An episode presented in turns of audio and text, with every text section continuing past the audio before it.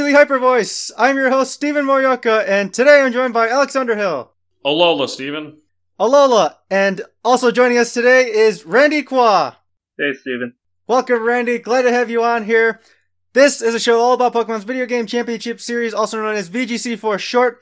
We're going to talk about a few different topics today. We're going to start off with the Japan Cup, or it was it was it called the Japan Battle Championship Series? I don't remember the long It's name Japan they had. Cup right now. It's still Japan Cup. All right. The Wi-Fi tournament is it. still Japan Cup.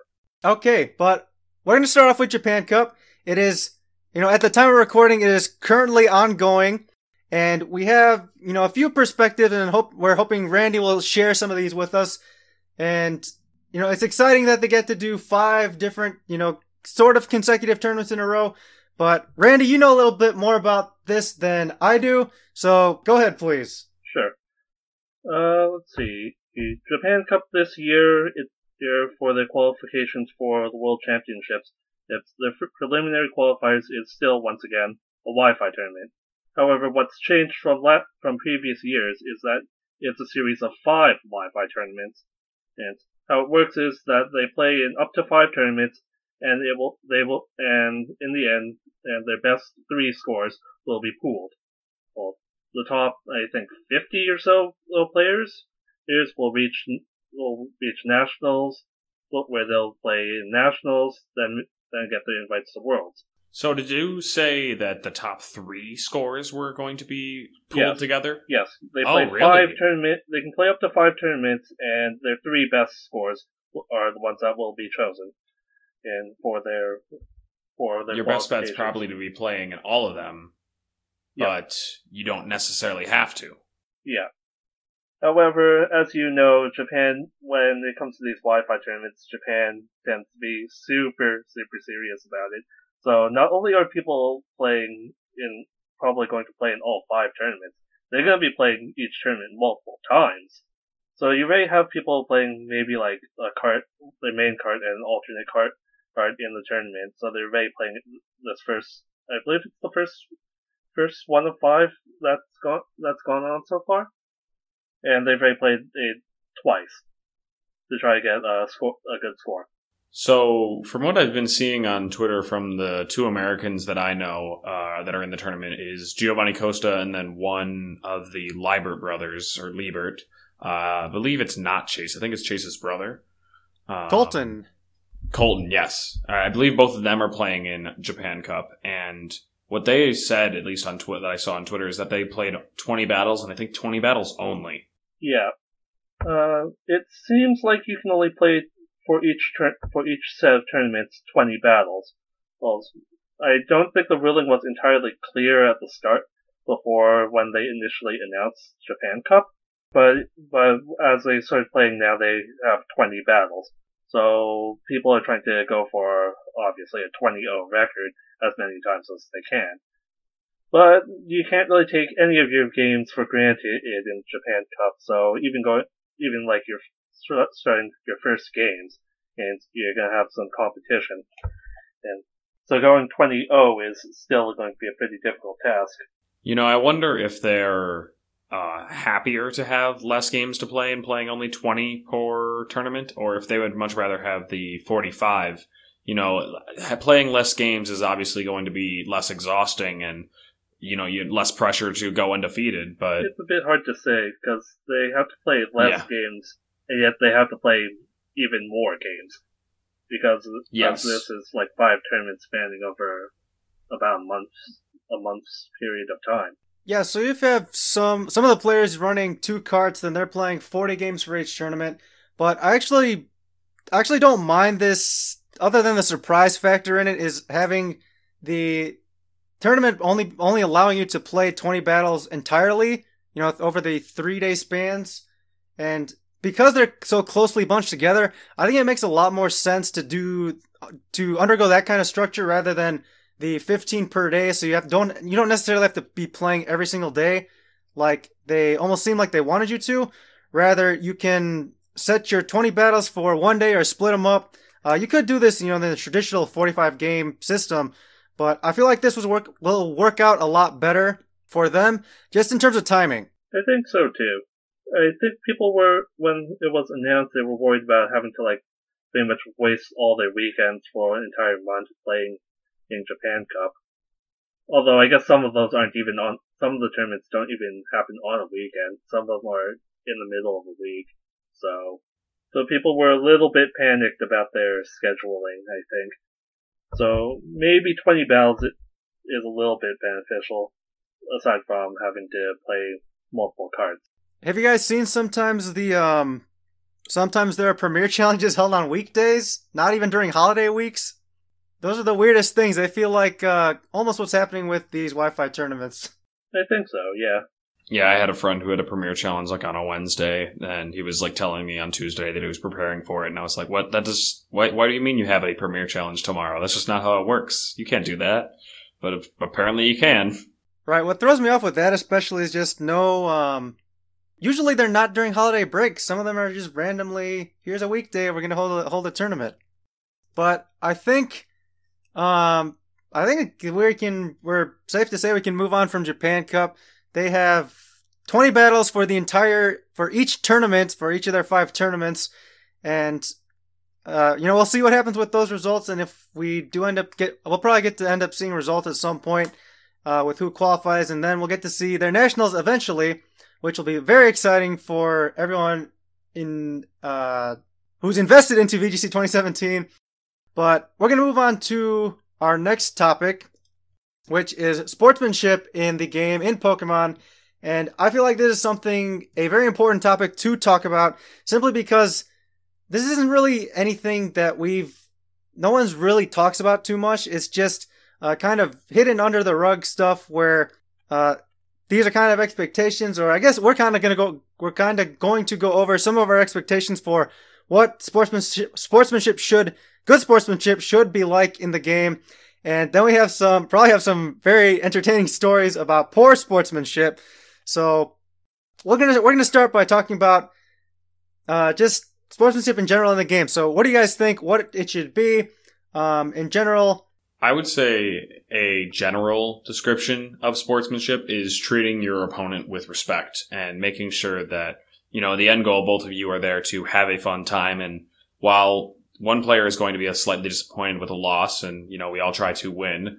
You still want uh, to both players to walk away from the match satisfied and happy with how things had gone and how uh, the matchup with their like I guess the relation to their opponent. You know they want to walk away feeling all right, maybe like hopefully made a friend. That's a you know a nice goal to set for yourself is to uh, you know make friends when you're playing Pokemon and also just yeah treat them with respect. One one question I may have about how the sportsmanship in, in the end of the battle is, if you end up with in a battle where like one per- one person got really lucky, he won the battle, while the other person in it, and like he felt like he should have won this and have the game stolen away from him. And as a winner, how would you, how should you act to the person who just lost? Uh, sometimes they don't don't necessarily feel in the mood to shake your hand or say GG or whatever. That is like a tough situation to be in, and you know I feel like both that you can go go both ways with it because uh, some people you know go and say like, "Oh, I'm sorry that that happened," uh, and you know some people would like to hear that be like, "Well, you're acknowledging that you got lucky. You know that maybe things could have been different if the uh, game hadn't gone that way, the RNG." And some people will respect you for that. However, there are some people who, you know, are upset that they lost and they don't want your sympathy. They're just like, ah, well, the game is just like cruel to me and I'm just going to be upset no matter what. And so then saying sorry just doesn't really help the situation. So it's almost like a case by case basis, but. Do you feel like you should say GG or say sorry regardless of the situation, or do you think you should try to look into it and make a call or something on whether you should? I think you. I agree with you saying uh, the make a call situation. Uh, basically, for any game in general, I kind of follow this approach that I had learned from Gavin actually, and I might have mentioned it on the show before. But uh, afterwards, you know, uh, if you had won, you wait until your opponent says GG, and this is mostly what I'm thinking about when I'm playing online. because it's a little different in person. But uh, if your opponent says GG, then you reciprocate it if you're the winner. And if you're the loser, it's kind of up to you. You know, if you are really upset with how the game went, you just want to get out of there and be done with Pokemon, then don't say GG. I'm typically going to say GG even I even if I lose, but when I'm winning, I'm a little bit more careful about it because, you know, the opponent might be disappointed with their own play, disappointed with the RNG. And so saying GG, even though it's generally referred to as the respectful thing, sometimes can rub salt in the wound. And so I play it a little carefully. See, while I understand that notion where you're coming from, I disagree with you there that where with uh, being it up to the loser to say GG after to reciprocate, you know, whether they, whether the loss was hexy or not, or if they're upset. I feel like if you're not saying, if you're not responding, that's being a poor sport. That's your opinion on it? All right. All right.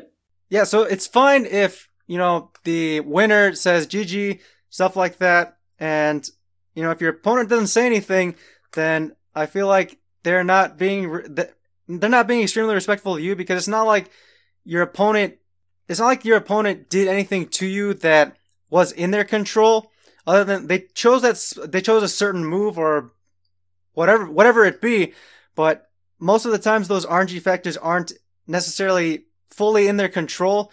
So uh, I I don't see that yeah I guess I, it is my opinion but I don't think that uh, not say, by not saying GG you're being a poor sport but I guess in terms of that with GG handshakes I kind of want to go over, you know, maybe a lighter thing about this is when you get to a match to play a new, to play an opponent, and, you know, we do hand, handshakes typically to introduce ourselves, right? You know, that's just the normal, conventional thing to do.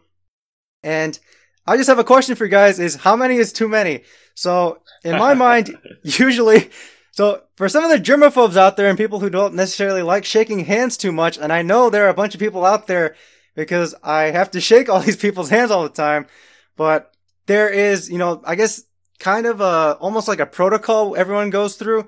So if you do not know your opponent, you know, obviously you should at least introduce yourselves that way and shake hands. I feel like, so that would be one for me if I'm playing a new player. So that's one. You have good luck for game one, with a potential handshake there. That's two. Good game for game one. Good luck for game two. Good luck for game, uh, good game for Good game for game two. That's five already. If you go to game three, you get another two potentially. So there's five to seven handshakes in there, and I feel like five is too much. Do you think it's too much? Uh, I don't think it's too much. I think that's about right. I think if you oh, really, beyond, really? if you have reasons to go beyond that, then it might then it might be too much. what, what, what, where are we going with this? The middle of the game, like, oh, good play, put her there. good play, handshake. um, I would say I do think it's a little too much, but I don't know. Like uh, for a best of three, I typically, you know, maybe do the introduction handshake as I'm sitting down, and then do one, you know, before the game. Good luck. Uh, however, I normally wait until the very end of the set to do a good game, good set kind of handshake, and like we're we're done here. I I normally go with I guess the t- two to three option, uh, not because I'm like afraid of touching my opponent's hands. If they go for the handshake before game one, game two, and game three, and then afterwards as well. I will reciprocate and shake hands. I just, I normally don't uh, initiate that many handshakes. I just like to start the set with a handshake, end that set with a handshake, and maybe one introduction handshake. I don't think I give it too much thought on how many handshakes I give to people. Um, you know, it, that's what we're here for, though, yeah, Randy. We I need you to give thought to somewhere between what you say, Alex, and what Stephen says. Somewhere in between there. Well, it's either usually what Alex says or what Stephen says. I don't think I do like five handshakes. Unless it's like. Yeah, I feel like if you add the good luck handshakes in there, then you're getting extra out of your opponent, I guess. But uh, generally, you know, if you do not shake hands for the good luck portions, you know, right before you start one of the games, you know, I'm okay with that. You know, if nobody says it, that's fine. If you don't say it back, that's fine because, you know, luck's this crazy element in the game. Uh, another thing is for if your opponent reaches out to shake your hand, you know, they put their hand there, do not skip on, do not just brush that aside or do not ignore them for that. Just shake their hand regardless of what's happening. Um, I actually have a story about this, and I guess this kind of falls into a poor sportsmanship example. And generally, we're not going to name names when we provide some of these stories, But for this one, you can find this on stream. This is Gavin Michaels versus Arash Ahmadi, Worlds 2014. Uh, the first round, so first round of that tournament, they're on stream, right? And I I'm in the I'm in the stands or the seats because I did not qualify for Worlds that year, and I'm there at Worlds able to watch them play and see their interactions at the table, and they go into you know they do their typical handshakes for the start of the match and game was one and two, but then Arash had lost game two, I believe. I believe this is the correct order, and when we get to game three, Gavin uh, reaches or extends his hand to shake Arash's hand and say good luck. So Gavin's hand is just hanging out there and Arash does nothing. And that just looks so bad, in my opinion, when you just ignore your opponent like that. And especially on You know- stream and at Worlds, and you are the defending world champion.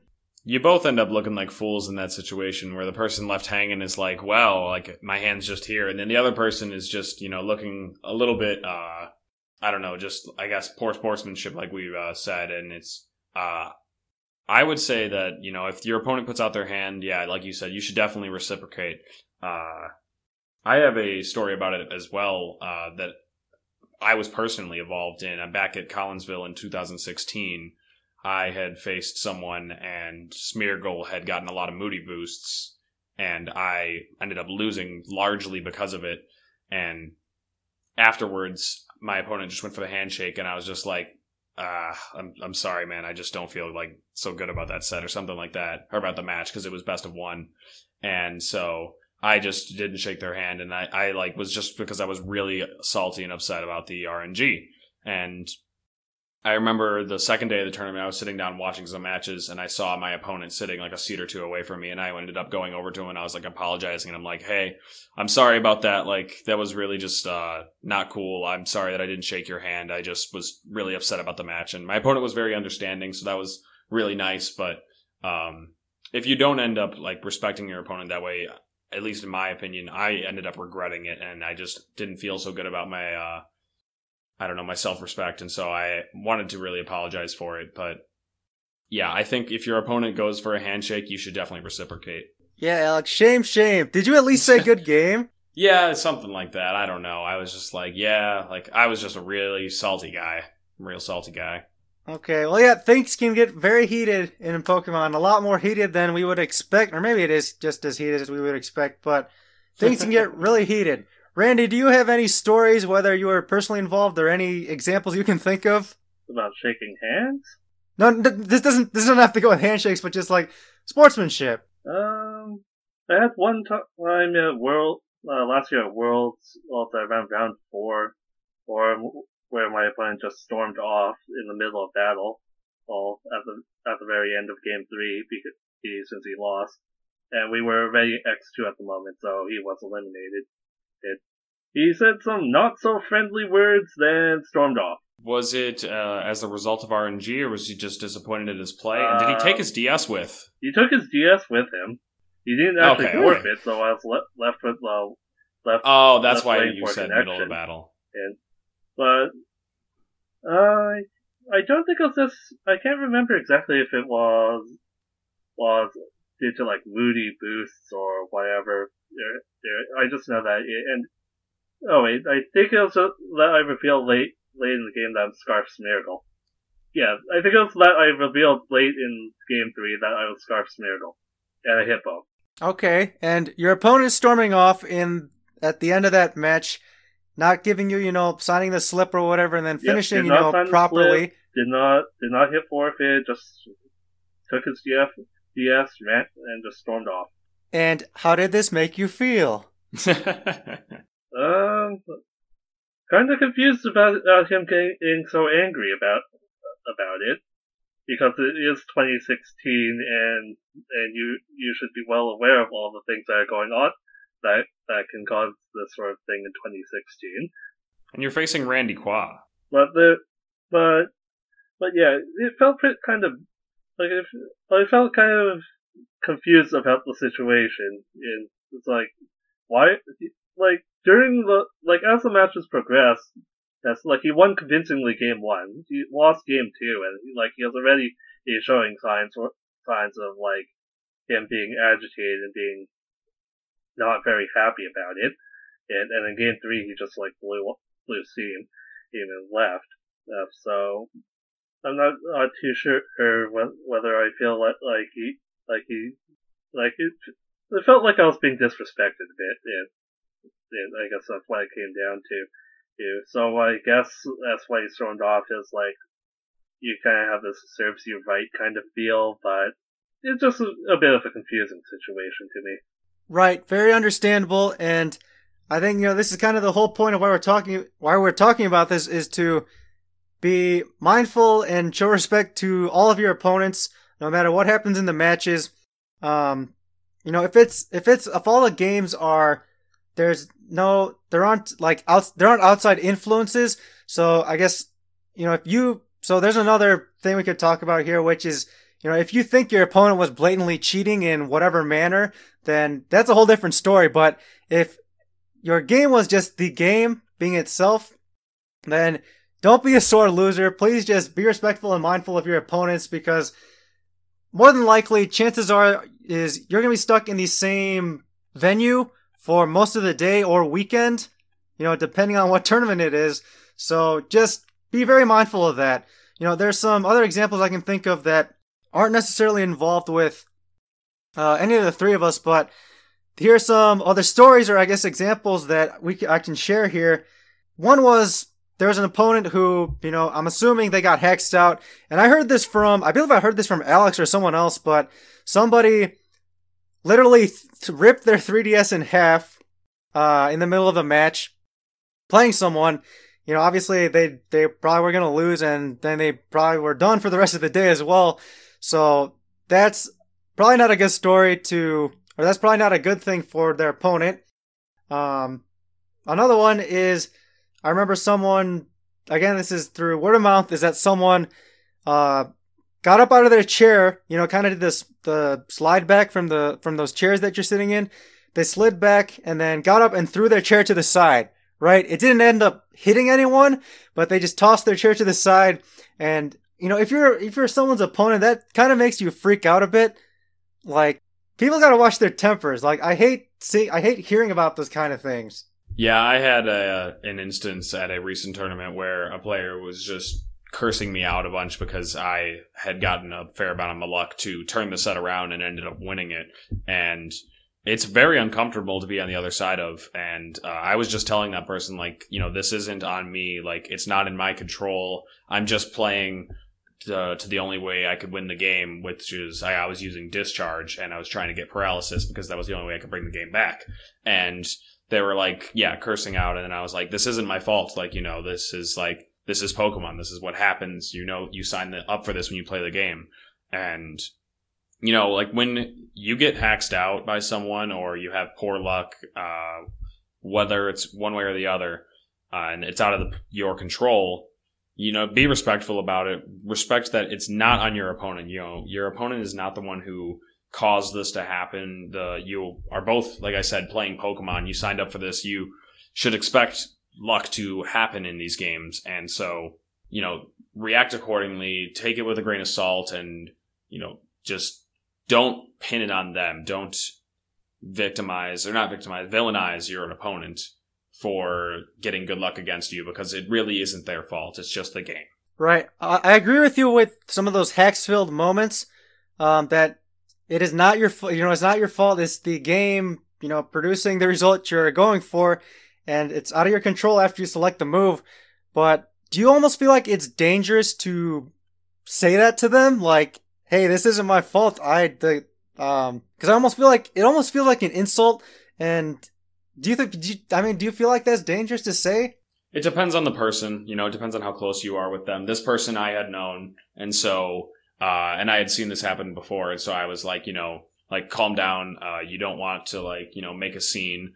Uh, and I was just telling them because you know we are both uh, familiar with each other, and so I was saying like, you know, just take it easy. Like, uh, like you know that, that you don't like you you don't hate me right now because you know this is just the game. It's just Pokemon. So it's really again another one of those case by case things where if you're not familiar with the person and then they're on like the verge of like maybe doing something violent, you know, maybe try to back off, just stay quiet, let them get it out of their system. But, uh, yeah, again, another case by case thing. I think it could be a bit dangerous to be saying to people, well, because in some senses is when you're, you, like, when you're in those situations, you play towards your outs, right? And if your out is taking that 10% chance, it is 10% you do have the choice of not going for your 10% chance of just losing, but you go for that because that's your out, uh, to win the battle. Well, so, in a sense, it is sort of your fault that you went for the move, but the luck is just, but ultimately it's the luck, it's luck that decides whether you're actually going to win from that or not. Well, the way I like to look at it in that situation is your opponent didn't have the game guaranteed wrapped up. Yeah. Uh, and whether these opportunities are, you know, 10%, 3%, 1%, or even less, your opponent didn't have the game 100% sealed up. If it's just, you know, one Pokemon versus one and your Pokemon's faster and guaranteed to KO, that's a guaranteed win as long as you click the right button. However, if you're in a situation where maybe you need to hit a Draco Meteor to win the game and you miss it and lose, you know, maybe you could have played the game differently to uh, have a more guaranteed win condition. And so that's where I say it's not really your fault. Is if there is a chance that your opponent can come back through luck, then there you didn't exactly wrap up the game perfectly. Yeah. This usually also gets brought up in past battles in the case of, you know, swagger. Swagger. Oh yeah. yeah, that that's a different case. Oh, that's true. One v one end game. Just hit the swagger button. Yeah, I think that's still another case of like playing your outs, and uh, while you might get upset that uh, the a lot of the game was a coin flip at that point, or a slightly weighted coin flip in past formats. Um, it's just it's you know they had it on their move set. It was a tool that they had available to them to use in a situation like this. Right. I think it just takes a just in terms of uh progressing through, you know, being a good sport and also just understanding that hacks is part of the game is has a great deal to do with your maturity and how well you how well you, you know how well you can take uh, your losses for in playing the game, especially when some of those luck moments happen to you. And I think you know the thing to take away from all of this is that sportsmanship is something that's very important to me. Um, you know, just playing the game for all these years it's something I've noticed in uh, just improvement for in myself, in uh, my brother, who I've been you know watching since the start as well. Uh, so just just seeing the progression in myself and my brother, and Randy, you and I have both been around since the beginning. We've seen a lot of players. 2005, guys. Long time. yeah, long time. We've both been here since both been in the you know this competitive active competitive Pokemon scene for a while. We've seen different players come and go. We've seen players mature, and we've we've we know we know when newer players come into the scene and when they don't. We can I think we can easily pick out when they don't understand some of the you know finer nuances of uh, understanding the game from some of those perspectives of just you know hey it was luck or you know those kinds of things. Uh, it's really interesting just to see some of these new players come, you know, come and go and see all the different personalities that we get in this game. Because yeah. some people have better tempers than others. It also feels like some people have like really hot tempers, yet yet are also still able to play the game like really well and do well in tournaments. And so it's kind of interesting how some people oh, could can actually like be kind of hot tempered or losing a battle all but are able to like quickly cool, calm themselves, cool themselves down, and, and maintain focus for future games. You know, the those people who end up doing well with uh, hot tempers, then as they're succeeding, you know, more attention is drawn to them, and that's where you kind of start to see people maybe trying to correct them or just warn them about you know their reactions and how they might be perceived, and so. Uh, that's where that's why you maybe it's not a huge uh, thing that you see all over the place uh, at the high level for VGC players is a ton of people uh, at the top with poor sportsmanship. Uh, at that point, you know, you learn that, you know, if you want to help grow the game, you got to like look uh, like a respectable player and also just with a lot of eyes on you, uh, you want people to respect yourself. And so, uh, I guess that would be the uh, important takeaway from there. Um, and I think just in general, anyone, whether you're a top player or not, uh, if you want to kind of welcome newer players to the scene, you want to, you know, be a good role model and, you know, show good sportsmanship so that it's uh, more welcoming to the new newer players. Right, and I'm not saying that anyone has to change their attitudes uh, in terms of their own personalities just to fit this mold of hey, I'm being a good person here. You just just show respect to your opponents. That's all I'm really asking for in seeing some of these players play. And I guess there's one more thing I wanted to ask you guys about. You know how so we all know how Swiss can with the resistance can be a train wreck. And one of the reasons at the end of each match that we do that that well say for example that we would wish our opponents good luck the rest of the tournament uh, one i feel like it's you know just a good thing to do. Uh, you know respectable thing that you don't have to do it. Uh, another thing is you actually want them to because you do care about how they're doing the rest of the tournament to help you in case you need the resistance factor so i kind of wanted to ask you guys about whether wishing. So I've caught myself. Uh, you know, I'm guilty of doing this. You know, if I lose to an opponent, I usually leave it up. Well, I generally leave it up to the winner to say it. If I lose to an opponent, I usually do not say good luck to them the rest of the tournament unless they say it first. And there's some there's some, been some times where they didn't say anything and I didn't say anything and we just left. And you know I feel bad about it, but uh, I do feel like it's the responsibility of the winner to take care of that. What do you guys think? Uh, I'm kind of in the opposite boat where you were with the uh, GG, where I was saying GG was responsible for the winner. Uh, I just I say I say it regardless. Uh, just like good luck in the rest of the tournament. I just uh, you know sometimes, especially with players that you aren't uh, familiar with, like I'm gonna do it to all my friends because I want my friends to do well, and also the resistance is a thing. Uh, but for the people that I'm not so familiar with, you know, playing a complete stranger for the first time, it's also really good, uh, kind of just a casual goodbye. Like, uh, good luck in the rest of your matches and then, you know, walk away from there. And I feel like it's a really good way to just wrap up the conversation or just a good ending note so that you can, uh, move on and, you know, go talk to other people or how, whatever else you plan on doing. Yeah, I tend to be. I tend to try to wish my opponent good luck at the end of at the end of the battle, I'll win or lose. Except for times when I'm like busy trying to catch up writing notes or something, which then I might not notice they already left. I remember back in uh, 2016, uh, you know, maybe like partway through the season, I had uh, taken up a. I think it was actually in the postseason. I had taken up the habit of ch- waiting until like team preview, and if they had Smeargle, I would say have fun, and if they didn't have Smeargle, I would say good luck, have fun.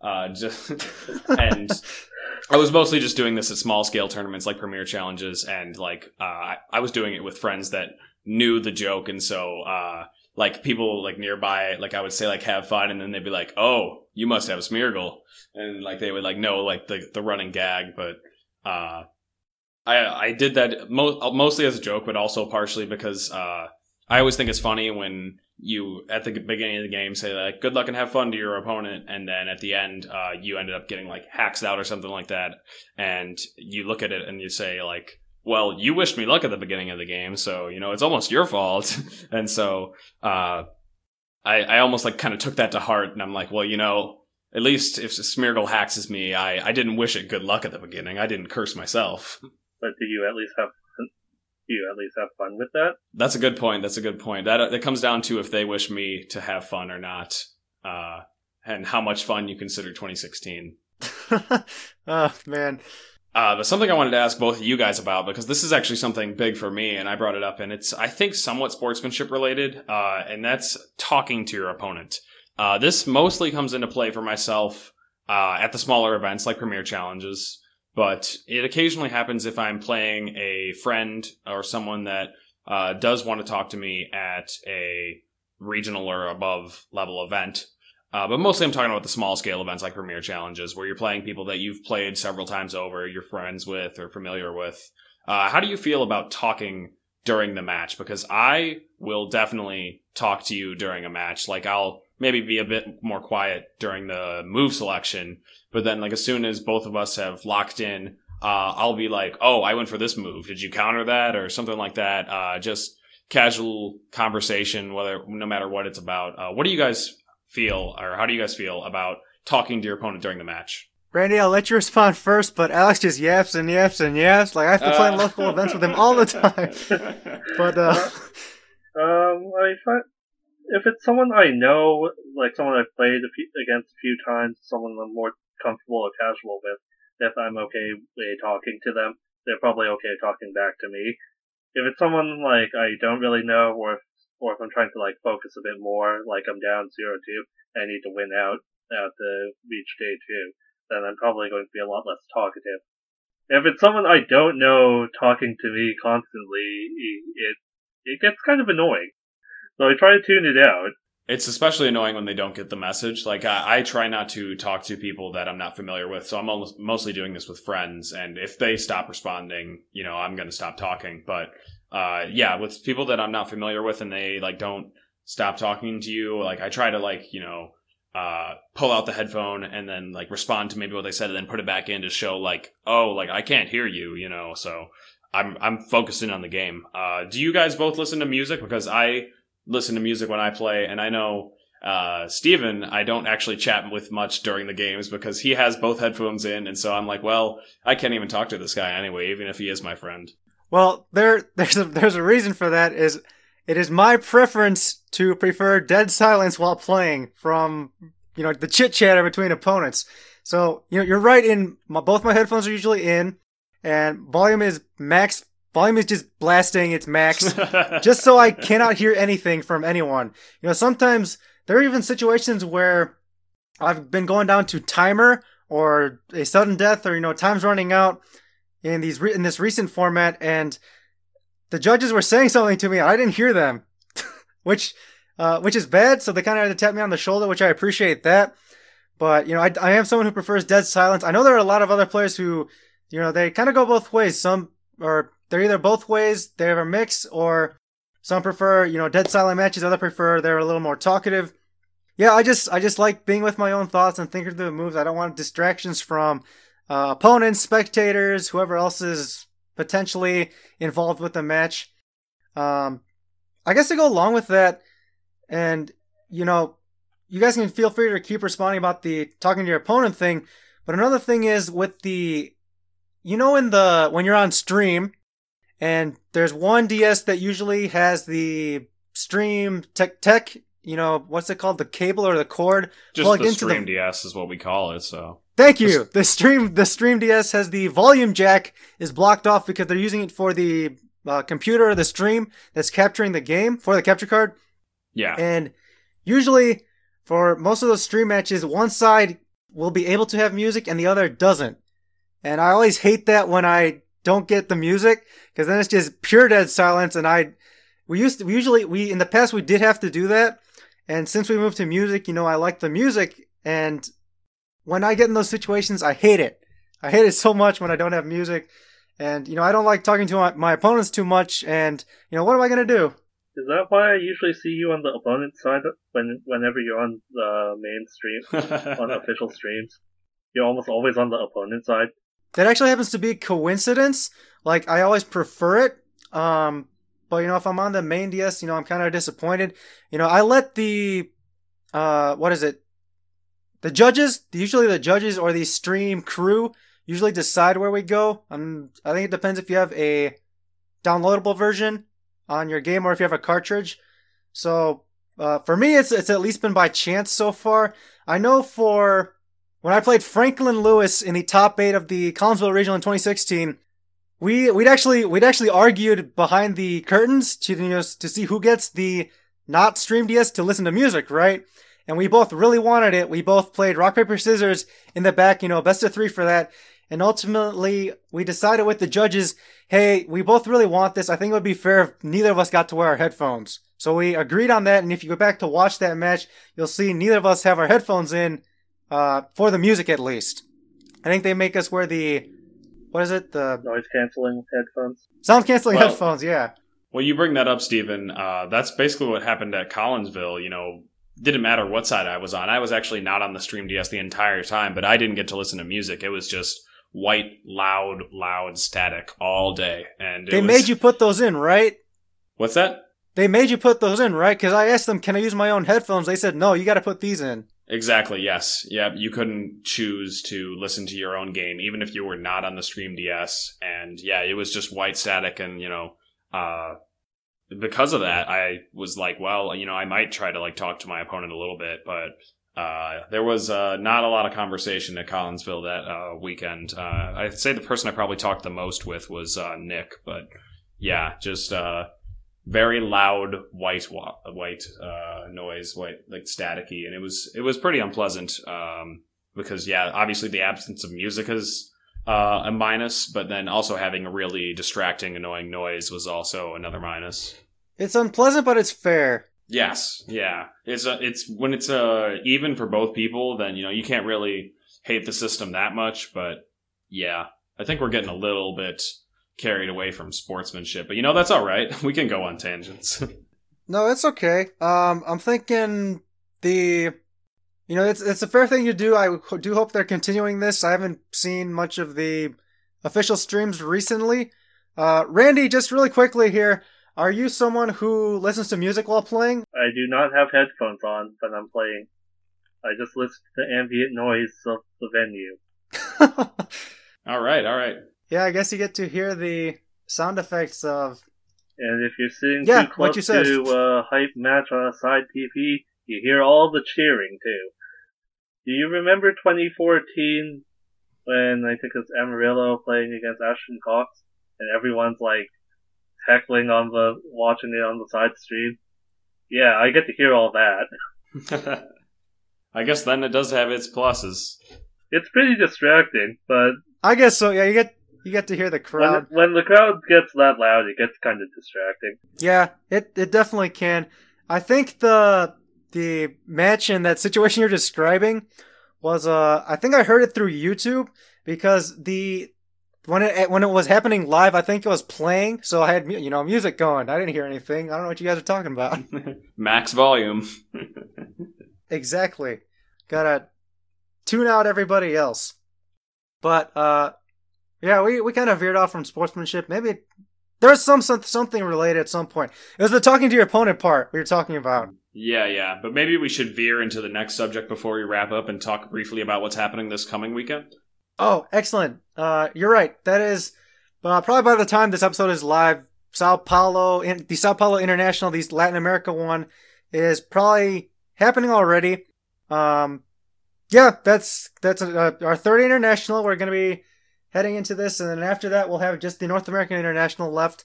But uh, just um, any thoughts going into the season so far, and just this international. Well, one thing worth uh, noting is I believe this will have an official stream in Portuguese. Uh, I believe that's what we did see. So uh, definitely tune in and watch it if uh, it isn't already passed and happened at the point that this is uploaded. But uh, it was, if not, just you know, check it out, check out the past broadcast because there's going to be some high level play here, and we'll kind of see what the next big meta push, if there is one at all, uh, coming up at this tournament. You know, we're going to see uh, have people come up with new strategies. We've seen a lot of Drifblim Lele come out. Is it going to continue to be successful, or has it got enough attention that people are going to start hard countering it?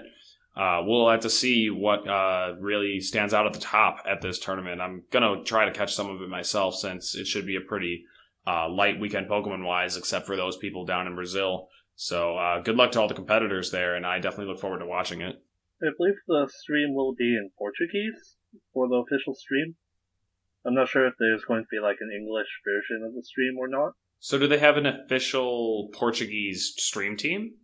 I'm not sure. I don't really know who's going to be actually on the stream team. I I just know that I've heard that it's the official stream is going to be in Portuguese. It'd be cool if we had like the typical American stream team, but they all knew Portuguese and they were just speaking a different language for us. That would be interesting. What if we oh we could have the we could have you know some of our standard stream team down there, and then they have uh, Portuguese translators talking over them. Mm-hmm. And you just that. see them mouthing the words. Yeah, yeah. it's like it's like at Worlds when um either Masuda comes on stage or who's the what's the director's name? The president's name? Tsunekazu. Yes, thank you. Uh, Tsunekazu comes on, you know, they have their the, the their translators there. It'd be kind of fun to see something like that for these streams. But stream is good news. Good news to hear that the international is going to be streamed. Uh, people hope hopefully you guys will be able to tune in and watch some of it or uh, get the find the recaps of it in the vods. You guys have anything else about Sao Paulo? Not really. I think you know we're just gonna have to see what happens there, see what uh, what unfolds. Uh, you know, there's probably gonna be some more CP snowballing, snowballing all the way to Indy and then onward to Worlds. But you know, it's not something that we didn't know about already. Yeah, Right. I mean, stuff snowballing that's out of our control already. That's downhill. it's already rolled way downhill. See, some for for those people, they've climbed the mountain and now they're heading down. or They're rolling down already. Whereas a lot of others, they have a still a very much an uphill battle just to qualify. Yeah, Yeah, people are out there like with 900 CP, and I'm just like, you know, I'm trying to get 500. Hold on, like, can you share some of that? Oh yeah, I wonder. Uh, I wonder how much fun that would be to share points. what a chaotic split the- system that would be. Right. I mean, you get the s- split hotel costs and travel costs and fees. Why not split CP too?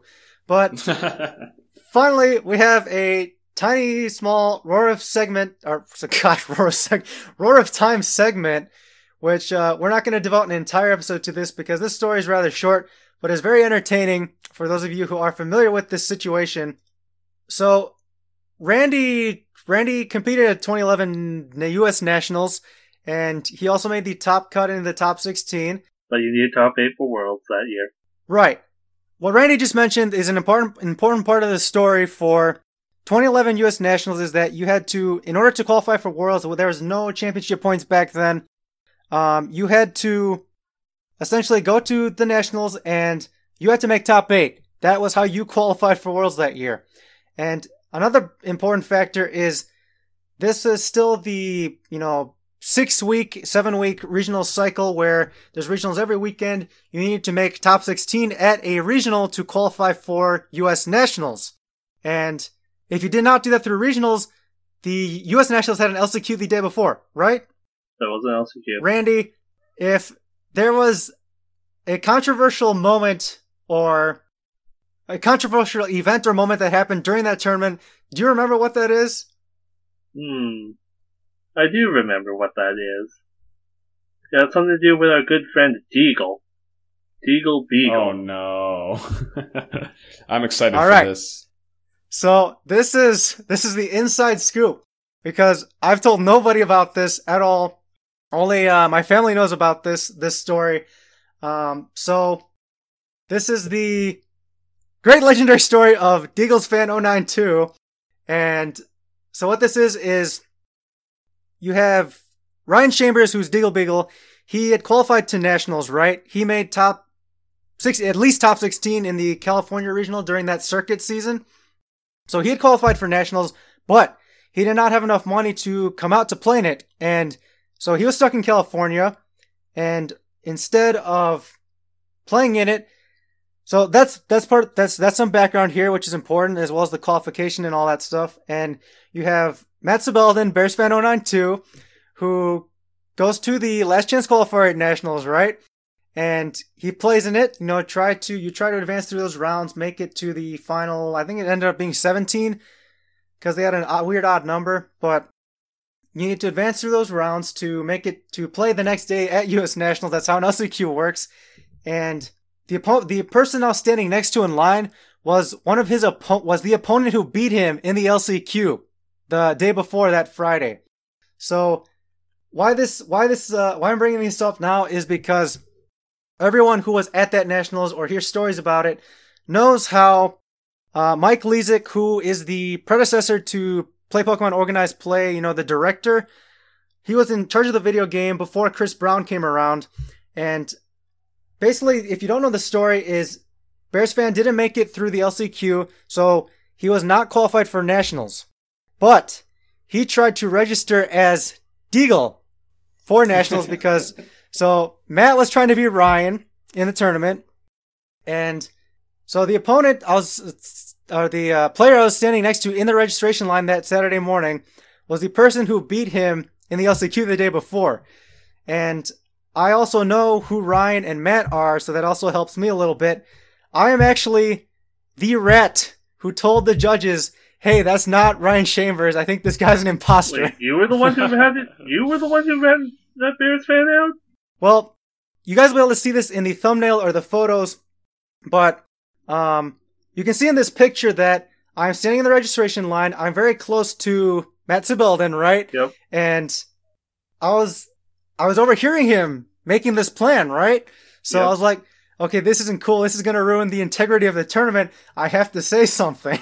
All right. I did not know this. This is so so interesting. I I remember hearing about the uh the potential identity theft issue at 2011 from you at some point, just little bits and pieces of the story. I did not know that you were the one who informed the judges. Also, with regards to um, him take him him asking about whether he could be whether he could impersonate Deagle or not. Uh, uh, Deagle's brother Metabu was at was at nationals. I believe he did ask ask Metabu you know, whether uh, he would be okay with him doing that, and Metabu was okay with it. So that's why he. So he did sort of get permission to take assume Deagle's name try right. to do I remember I remember reading online through the forums that, you know, he'd either asked Metabu or he'd asked Ryan himself online, "Hey, is it okay if I go through with this?" But I was I was uh, you know, very being very uh what's the word I'm looking for? Vigilant, I guess. I was being very vigilant with this tournament and just uh not run, wanting to ruin the integrity of it and you know, imagine if he had actually done well. What would have what would have happened later? Do you remember when before we started the uh, player meeting, Mike Lezik had to make that announcement? Like, hey, we had we just had someone try to impersonate someone at this tournament. If anyone else tries to do this ever again, you're gonna be banned for life from play Pokemon. Yeah, that was the that was the major threat. But I was close enough in the line to Matt to overhear him making these plans, and I was thinking, you know what? I can't allow this to happen. I gotta let the let the judges know, or just let someone know. Hey, we think something's up. And the guy who was again, uh, who I mentioned, who I was standing next to, um, you know, he agreed with me. He's like, "Hey, I played that guy yesterday and I beat him. Like, how's he registering for nationals right now?" so Karma Karma ended up working out for the tournament. Uh, ended up qualifying for Worlds by making top eight, uh, losing to Wolf in the quarters, and I believe Randy I Wolf wolf. also. I lost the wolf. That was not a good. That was that battle was not a good battle for me. Let's just let's Me just leave neither. it at that. He kind of steamrolled me. yeah, he was a brand new player. Like when I first saw that too, I was like, I thought I was gonna get Randy, and then I just get we just get this new regional winners guy who's brand new to the scene, and he, he just wins the whole thing. It's crazy, but I think uh, what's the best part about the story for with uh, Eagles fan 092, so Matt, right? Um, few years down the road, he holds these get-togethers at his house, and he invites you know everyone in the Chicago area to come over. This is like during Thanksgiving break or winter break, and you know come over, play video games, Smash Brothers. We'll play Pokemon, do some streaming stuff. So me and my my brother and I go. And we both know the story of him. This is the first time I actually meet Matt in person, is at his house. And I do not tell him about this at all. the man invites me over to his house and I say nothing about this story. Must have been a silly time there, though, just knowing that the whole time you and your brother. Yeah, it was, it had been like a year or a year and a half or maybe two years removed already, so it wasn't too bad. But if you ever wanted to, if yeah, if you ever wanted to hear about this controversy, this story from way back then, I, this is no lie, I was the guy who ratted him out and put everyone in those situations and made, made uh, Mike have to give that big announcement. But it was me, had to do it. Yeah, uh, pretty good photographic evidence too. You know, if you don't believe, but uh, that is the that is the story from 2011 U.S. Nationals. Um, yeah, if you guys catch anything like that in the future, you know, be sure to report it. Uh, same thing with like anything else regarding that. You know, good sportsmanship. But uh, Matt, if you are listening, um, I did have to do it. You know, it was the right thing to do from my perspective, and you know, thanks. What if Uh, you know, Matt, do ima- do imagine if Matt did end up doing well, what could have happened? Um, just you know, skewing tournament results that uh, you know, in that way. Would have been an interesting kind of timeline there. Just what would have happened if uh, someone who had impersonated another player actually ended up doing well enough at the tournament to be recognized for it. Uh, that's just a weird scenario that you don't ever imagine coming up at a tournament. Or if he got, or if he did well but got caught later in the tournament and it had to be DQ'd then.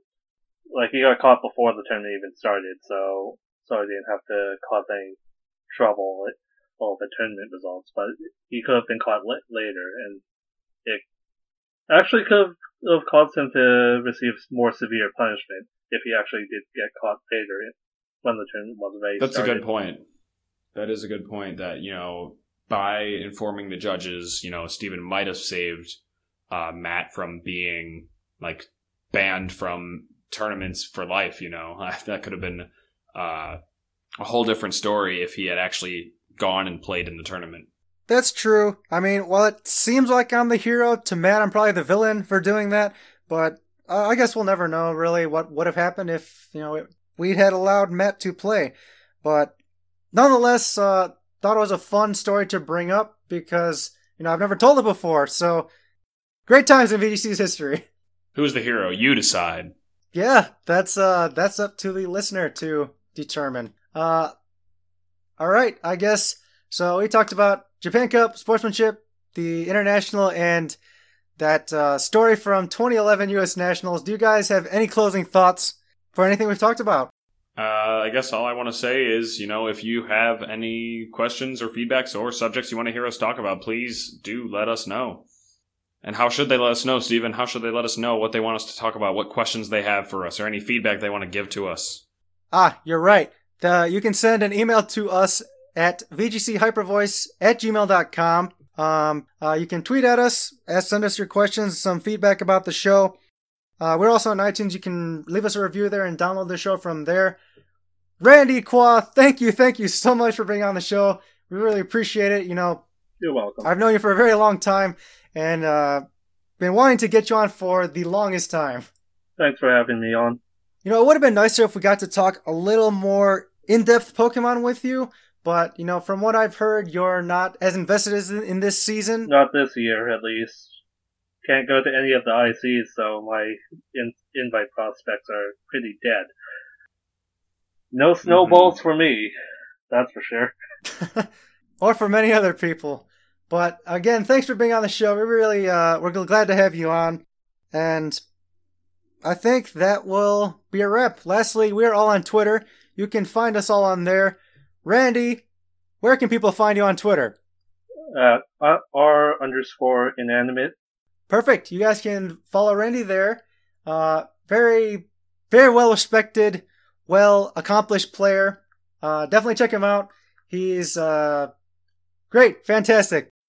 Lastly, uh, Alex, where can people follow you? At Lexicon VGC, and we can find Stephen Morioka at Super Morioka. Thanks for listening to the show. We very much appreciate it. We hope you've enjoyed it, and stay tuned for more of the Hyper Voice.